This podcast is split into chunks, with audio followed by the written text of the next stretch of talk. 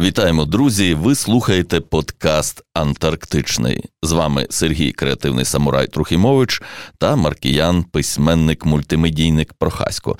І у нас зараз міжсезоння. Книзі Мрія про Антарктиду ми присвятили наш перший сезон подкасту Антарктичний. Тоді у Трухімовича, як читача, були запитання до Прохаська, як до автора. А оце зараз, у період між третім та четвертими сезонами, ми вирішили знову звернути вашу увагу на книгу. Власне, більше на книгу і менше на Прохаська. Тобто ми просто прочитаємо декілька уривків з книги. До речі, будемо брати лише легітимні уривки, які розміщені в мережі.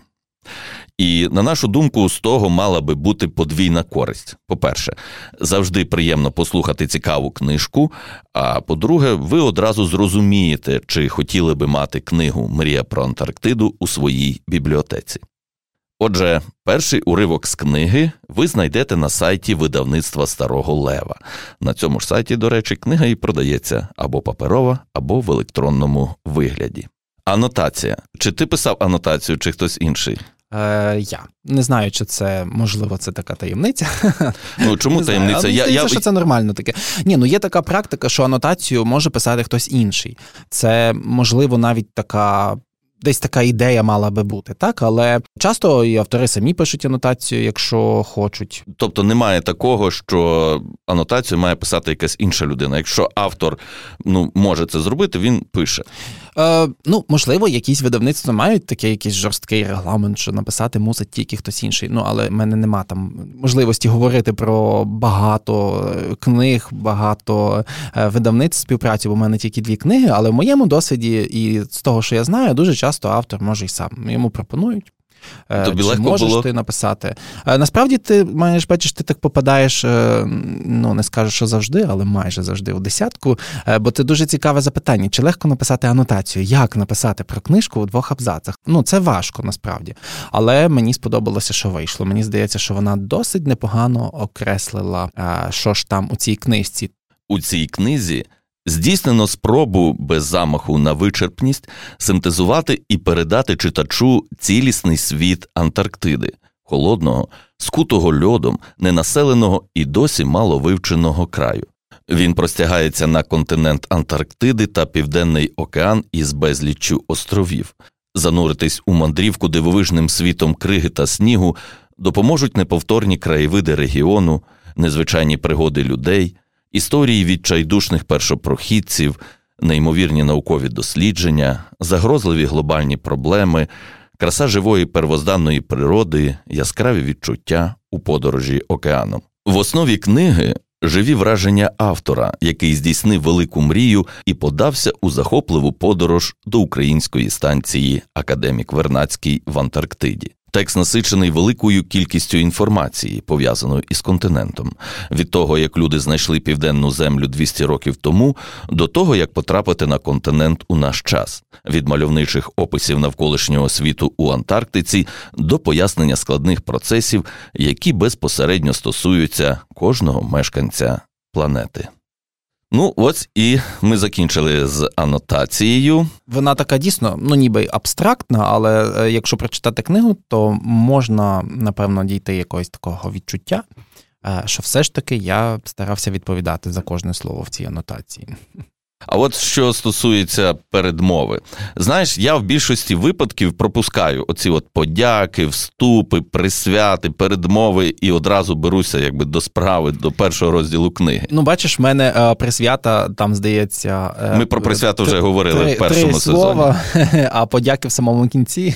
Але передмова, мені здається, власне, це такий найбільш і, напевно, єдиний такий трохи пафосний кавалок, та але, але він дуже важливий, мені здається, щоб нагадати нагадати, що Антарктида і Україна насправді ближче ніж здаються. А я передмову буду зачитувати лише тому, що вона нам дає змогу нагадати про наш другий сезон подкасту Антарктичний про українців в Антарктиді. Так, другий сезон подкасту Антарктичний. Ми розповідаємо про українців в Антарктиді від перших експедицій. Ви уявіть, 200 років тому там вже були українці, і до сучасних досліджень про нашу станцію Академік Вернацький. Передмова. Усе має свої причини та наслідки. Так само, як без Йоганнеса Гутенберга не було би друкованих книг, так і без тисяч українських полярників совєтських часів в Україні не було би станції Академік Вернацький. Гутенберг не придумав усього з чистого аркуша, і Україна не отримала би станції Академік Вернацький, якби українці не мали значного досвіду досліджень у Арктиці та Антарктиці в часи Совєтського Союзу. Союз не зміг би зробити всього, що він зробив в Антарктиді, якби не великий вклад Української ССР та українців у спільну справу. Ніхто би не освоював льодяного континенту, якби на початку не було сміливців першопрохідців, які крок за кроком відкривали Антарктиду. Серед цих першопрохідців були й українці, а іменами деяких із них названі географічні об'єкти в Антарктиці. Залежність Нової Зеландії та Австралії від Великої Британії у часи відкриттів Антарктиди дає їм додатковий привід сьогодні наполягати на своїй причетності до британської історії відкриттів, вклад українців у спільні совєтські дослідження, а також відкриття у часи Російської імперії, точно не менший у спільну імперську та совєтську науку. Тому Україна та українці мають не менше підстав претендувати на свою частку пам'яті про видатні подвиги та значні відкриття в Антарктиці, здійснені під прапорами Російської імперії та СССР, але не тільки під ними. Вклад українців, які добилися для України станції Академік Вернацький, колишньої британської станції Фарадей, у час, коли сучасна Росія не виконала договору і не розділила спільного совєтського майна в Антарктиді та Арктиці з іншими республіками, дав можливість вже й новим поколінням українських науковців вивчати глобальні процеси в Антарктиді і докластися до світової науки. Також очевидно. Якби не все попередньо перелічене, то ця книжка не могла б існувати. А українські читачі сьогодні не мали би змоги читати книги з української антарктичної станції і тим паче дізнаватися з медіа про українські дослідження в Антарктиді, адже їх могло би просто не бути. Лише внаслідок безлічі історичних подій, головна з яких здобуття станції Академік Вернацький, стала можливою моя мандрівка через півсвіту зі Львова, через Київ, Рим, Буенос Айрес, Ушуаю, протоку Дрейка та Південний океан до єдиної української станції в Антарктиді, де мені випала можливість прожити незабутні тижні серед білого та синього льоду, скелястих островів, антарктичної природи, а також дослідників континенту, які вивчають не лише тамтешні, але і глобальні світові процеси. Я не прикрашатиму та не перебільшуватиму в цій книзі якісь досягнення, лише розповідатиму про те, що бачив і про що дізнався. Однак ще гіршим для нас усіх є постійне применшення власних заслуг, власної вартості та досягнень. Не лише хтось на сходах чи заходах може зробити щось значне, ми теж це можемо. Ми нічим не кращі від інших, нічим не гірші, просто перебуваємо на своєму етапі нашого шляху і у своїх унікальних обставинах. Варто робити те, що ми вміємо та любимо, і це зробить нашу спільну країну великою та здійснить наші мрії. У книзі багато інформації про глобальний контекст не лише про українську Антарктиду.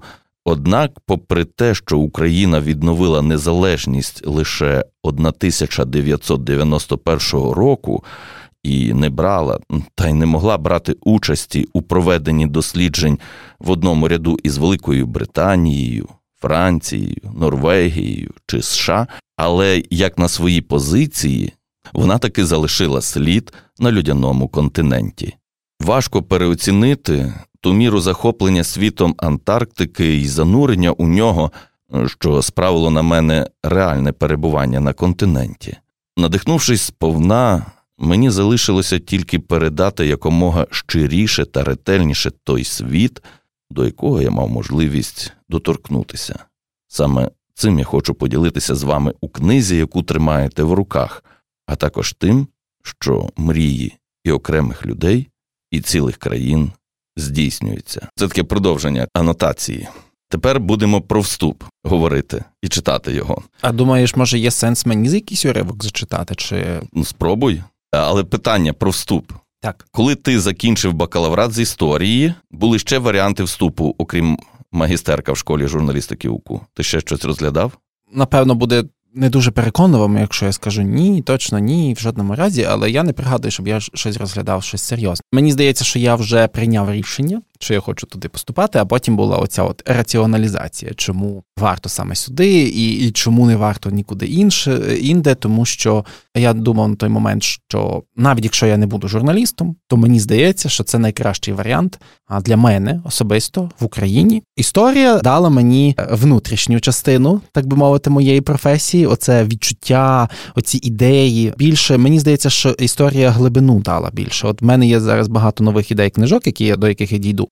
І це все завдяки історії, бачити певні речі, співставляти, складати крапки. Знаєш, от але як оце оформити? От е, я ж насправді досі в процесі е, вчуся спрощувати. От, і ти будеш завжди в цьому процесі. Я буду завжди в цьому процесі, але журналістика і потім е, роботи, теж які мені допом... які я отримав завдяки своїй освіті, ну навіть в копірайтингу, в маркетингу, е, воно все вчить, от е, навчило того, що людина не мусить хотіти щось прочитати читати. Що треба людині так пояснити, так подати, щоб вона зрозуміла, а не вникала додатково, і щоб їй було це цікаво. Тобто, це перше таке розуміння, що е, журналістика вона запаковує, як подати те, що ти вже навчився. І така була ідея першочергової школи журналістики. Чому я запитував про школу журналістики УКУ? Е, чи можна сказати, що якби не тепла та інноваційна атмосфера школи журналістики, то в тебе би не зародилася ідея поїхати до Антарктиди? Чи це би відбулося за будь-яких обставин? Ідея то може би зародилася, але чи була б в мене віра в те, що це можливо? Бо попасти в Антарктиду це одне, а написати книжку це друге, і дослідження зробити. Це один момент, а це ззаду починаючи. А щоб попасти, то дуже багато треба. Ну якби навчився от спілкуватися з людьми, в них щось просити, оцей нетворкінг і так далі. Ну і УКУ дало теж частину грошей на поїздку. Але ж ти не знав, що після поїздки ти ще три роки писатимеш книгу. Ну я її так писав е, суто рукопис десь два роки, а поки це все редагування, і це все друк, і це все це ще багато часу зайняло. Я думав, що я напишу за рік. Можливо, якби я мав такі власне умови е, суто для писання книги, то я би так і і зробив. Так, хоча, хоча може і ні, не знаю. Але я знав, що це досить багато роботи, але не думав, що вийде аж так багато. Бо інформації було просто так багато, і все хотілося синтезувати, побільше туди запхати, а потім викинути те, що найслабше, зайве, і це було дуже велика купа роботи. Ну я можу прочитати вступ. Читай. Даш мені свій гаджет? Так. Я не знаю, чи мені вдасться. Я попереджую слухачів, що що е, саме Сергія Трохімовича тут на радіо називають золотим голосом, чи срібним, чи яким шовковим. Золотим. Золотим. Дякую. Не золотим. перебільшуй. Не шовковим вже поки що. Але це версія львівського радіо. Так, ну я ще до таких висот не досяг, але можливо бонусом перевагою є те, що це авторський. Не завжди. Ну, не завжди. Зараз можна буде оцінити, власне. А, От ти на мене так дивишся, я аж завстидався. Якось батькова товаришка написала мені невеличке привітання. Вона нагадала, що коли мені було 5 років, то я брав з собою в гори Атлас світу. Саме цього епізоду я не пам'ятаю, проте точно пригадую, що карти я любив з дитинства. Мені подобалось роздивлятися сотні маленьких містечок і сіл на давніх німецьких мапах, що зображали Європу ще до Першої світової війни, водити пальцем по залізницях між станціями. Врешті я люблю ходити просмоленими дерев'яними шпалами залізниць, які проклали ще італійці в часи імперії. На картах морів і океанів ми з братом шукали найвіддаленіші острови. Я сподівався, що вони досі нікому не відомі, а просто в мене унікальна мапа світу, яка їх показує. Інколи тато ставив крапочку в раритетному столітньому атласі, щоб дати нам невідомий нікому іншому клаптик суші. А згодом я малював мапи таємних островів, і декотрі з тих мап ще можна знайти в дитячих записниках. Та хто тільки цього не робив. Але Антарктиду я відкрив для себе вже у школі, коли ми вивчали материки та океани. Пригадую моє здивування, що взагалі існує такий білий незвіданий континент, на якому ніхто не живе а також те, що там є дослідні станції. Ми вдивлялися у шкільний атлас, і за настановами першої вчительки з географії Мар'яни Шубер знаходили цілорічні сезонні чинні й покинуті науково-дослідні станції в Антарктиді. і на континенті, і на островах довкола нього. Тоді я дізнався, що і Україна має станцію. Моїм найбільшим розчаруванням було те, що вона дуже дуже далеко від південного полюса. Та за багато років я з'ясував, що це зовсім непогано, а радше навпаки, має безліч своїх переваг. І річ тут не в менш суворому кліматі та кращій доступності. Річ у потенціалі, який дає розташування станції академік Вернацький для наукових досліджень. У 10 класі я пішов у малу академію наук на секцію географії. Микола Назарук вів одну з перших лекцій із фізичної географії, та лекція була про воду. Коли ти дивишся на гігантську річку, уявляєш, якими потужними мають бути Ніл і Амазонка, то важко уявити, що це лише одна краплинка від усієї прісної води. На тій лекції Микола Миколайович зазначив, що більшість прісної води міститься у льоді. На географії багато цікавого, але Антарктида знову захопила мою увагу. От коли ти знаєш про існування якогось місця, але несподівано довідуєшся про нього щось таке, що заворожує твій розум, якусь маленьку деталь, банальну цифру, що натискає на спусковий гачок фантазії, думка полетіла до континенту і намагалася осягнути масштаб, обшир, площу, тоннаж води, скутої на мільйони років у куточку світу, про який в історичній перспективі дізналися буквально позавчора. Антарктида вабила мене ще тоді. Потім я вчився у школі журналістики Українського католицького університету. Саме у її теплій та інноваційній атмосфері в мене зародилася ідея поїхати до Антарктиди. Це був вибух, якому передувало наростання чогось всередині. Ми говорили про Антарктиду, аж раптом тіло наче наелектризувалося, напружилося, мені перехопило подих. Зненацька шкірою від ніг до голови пробіглися мурашки. Я видихнув непромовленим звуком Вау! Після таких митей ти вже не можеш бути таким, як був до цього. Тоді мене осінило. Якщо я колись потраплю в Антарктиду, то обов'язково напишу про неї книгу. Вийшло точнісінько навпаки. Якщо я напишу про Антарктиду книгу, тоді я зможу в неї потрапити. 7 жовтня 2018 року я гуляв парком. То був вихідний, і ми з Євгеном Диким, очільником Національного антарктичного наукового центру, домовилися про телефонний дзвінок. Коли я телефонував йому вперше кілька днів до того, то мої руки тремтіли. Страх здушував так, що я задихався. Це саме той страх, який не дає нам змоги здійснити мрії. А якщо він відмовить, а якщо кине трубку, страшно. Але якщо раптом він погодиться, уся подальша траєкторія розвитку життєвого сюжету залежить від того, чи натисну я на зелену кнопку. Та він не відповів, але я так вже розкочегарився, що написав йому повідомлення. І він відповів із-за кордону. Тож 7 жовтня він уже здогадувався, що я за фрик, але попросив мене докладно розповісти суть моєї ідеї. Я не придумав нічого кращого, як сказати, маю мрію потрапити до Антарктиди. Він усміхнувся і відповів, що здійснювати мрії коштом платників податків не дуже доречно, тож ми перейшли до ділової частини. Я зобов'язався написати нон-фікшн про Антарктиду, не очікуючи від держави ні гонорарів, ні зарплат, мав сам знайти гроші на те, аби туди потрапити. Від нанцу мені потрібно було лише одне, щоб мені дозволили перебувати на станції. Так почалися чотири місяці напруженої та виснажливої підготовки до експедиції, яка кілька разів ледь не зірвалася, але врешті її головним результатом стала ця книга. З вами були Сергій Креативний Самурай Трухімович та Маркіян, письменник, мультимедійник Прохасько. Інші уривки з книги Мрія про Антарктиду слухайте у наступних розділах нашого міжсезоння.